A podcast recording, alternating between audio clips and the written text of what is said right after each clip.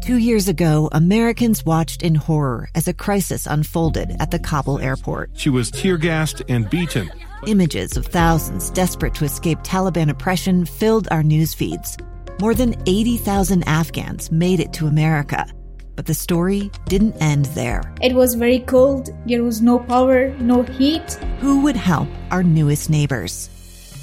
I'm Andrea Smardon. In Stranger Becomes Neighbor, you'll hear the stories of some remarkable refugees who left their homes and their dreams behind only to start over from zero. Their only possession was three blankets. And you'll meet Americans who stepped up to help them. You want me to come when you deliver your baby. What can one person do in the face of an international disaster decades in the making? That's Stranger Becomes Neighbor. Find us at kslpodcast.com, follow us on Apple Podcasts, or anywhere else you listen. Inside Sources. How is it that millions of people can't get health care in the most prosperous country in the world? Henry Eyring asks that question and believes there are some bipartisan solutions that lawmakers from across the spectrum, both sides of the aisle, can actually agree on that could, could fix our health care system. Henry Eyring teaches at Utah State University and the London School of Economics and joins us on the line now to help us break it all down. Thanks for joining us today. Thanks so much for having me, Boyd. So let's get into this. Uh, obviously, it's uh, an area, it's one of those areas like taxes. It's something that can unite uh, people from across the spectrum, and that is the outrageous uh, costs that we have to deal with uh, with health healthcare. Give us just a, a, little bit of where are we in terms of our healthcare costs in the United States, and then we'll get to some of those solutions.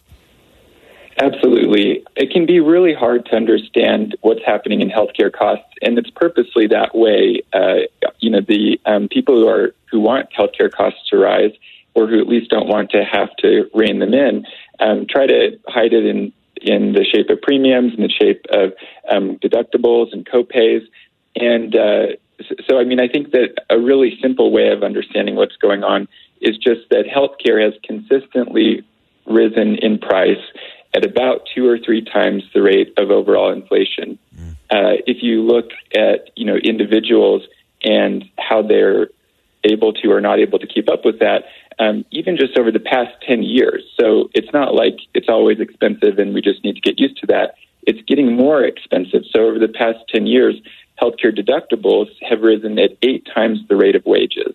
Wow. Um, and so, you know, for somebody like me who wasn't, you know, didn't was in uh, high school 10 years ago.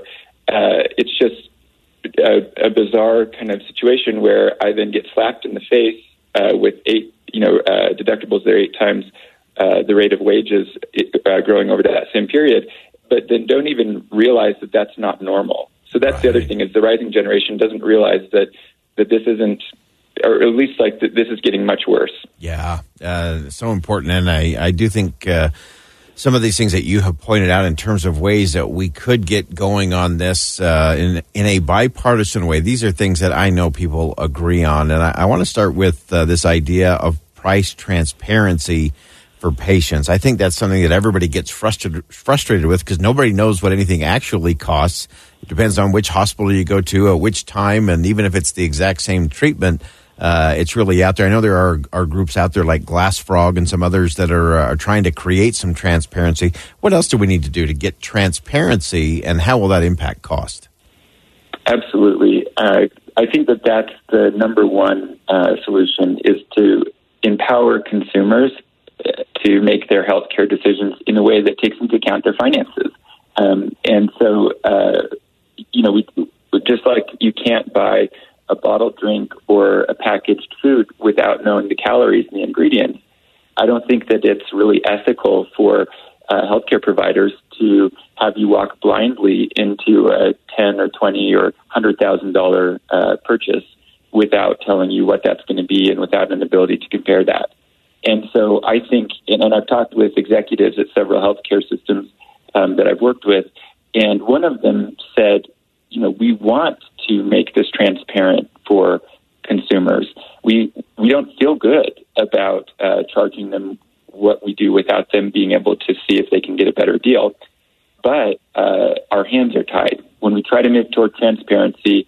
Um, medical device supply companies, pharmaceuticals, um, the entrenched players, lobbyists, uh, threaten us. And so, in the at the end of the day, it's a legislative solution. And I think you could say the same thing about a lot of consumer protections that we have. Uh, you know, disclosure for publicly traded companies. Uh, you know, the way that you can check for allergens in food, mm. and you should also be able to check uh, whether something's going to bankrupt you, and if you could get it down the street uh, for a cost that wouldn't. And, and so I think that that it's honestly, I think, just a legislative solution. Yeah, and so much of that transparency, uh, it, it really does come down to the wealthy and the well connected, uh, keeping things very complicated. Uh, and very difficult to navigate, and that always uh, makes it so it's impossible to get the transparency and do what's actually best for the consumers. I wanted to jump to another one that uh, I think the legislative branch could fix very quickly, and obviously we've learned during the course of the pandemic that telehealth uh, works and can be very effective. Uh, but it's uh, getting rid of some of those uh, long-time laws uh, that have uh, state lines as the border of how you can actually get your medical care. Yeah, absolutely. I mean, there are a lot of ways in which, um, both for education and for healthcare and for other industries that are protected from from competition, that there's technology that is out there and should have been picked up you know, electronic health records, for example. Um, only 30% of doctors are able to even import an electronic health record when a patient switches to them. So that's a natural barrier to switching doctors. Um, they have to start from square one. That comes with costs. It comes with poorer care. Uh, like you said, telehealth. You know, people have to take time off of work. You can't get the same reimbursement as a doctor for many services if you provide them over the phone versus uh, providing them in the office. And so sometimes you'll get asked to come in and see a doctor and visit the doctor to have your test results read to you. And you know why? Why did they make you leave work and get babysitting and things like that? Um, it's it's about reimbursement, and uh, and the way that that's reimbursed is is a way that uh, you know again has to do with um, Medicare coding. Uh, everything cues off of Medicare codes. So I, I really didn't want it to be a legislative solution when I got into this area. I've worked with Kaiser Permanente, Stanford Healthcare, Cleveland Clinic, University of Utah Healthcare. Chief among those is being innovative.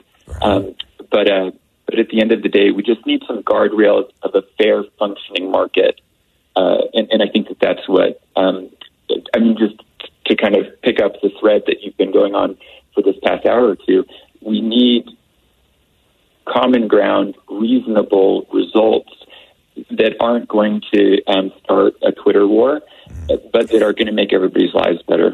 Uh, and I don't know exactly how. I, I, I'm fighting for that, and I think that a platform, the platform you're giving to that, is hugely important. I think at the end of the day, it just comes down to people trying to do what they think is right, and, and Utah is a place that knows how to do that. Yeah, and so much of that can be done uh, starting at that state level, and again, becoming a good model for the the nation. Uh, a great piece. Henry Eyring teaches at Utah State University in the London School of Economics. Great piece on Deseret.com talking about 10 things that we could do to really change the game in terms of cost and healthcare. Henry, thanks so much for joining us today. Thank you, Boyd. Appreciate it. We're going to step aside for bottom of the hour news. When we come back, we'll pick up the uh, debate dealing with lawmakers, budget, debt ceiling. A lot's coming, a lot more to come. Stay with us on KSL News Radio. We'll be right back. A stranger with a gun came upon two teens taking pictures under a rising full moon. But violence is only the beginning of this story. Sometimes I thought, there are no miracles. Yeah, there are, and this is a big one. I'm Amy Donaldson, and I've spent my career talking about how lives are undone by violence. The Letter is a podcast about how lives are remade. Follow The Letter at theletterpodcast.com or wherever you get your podcasts.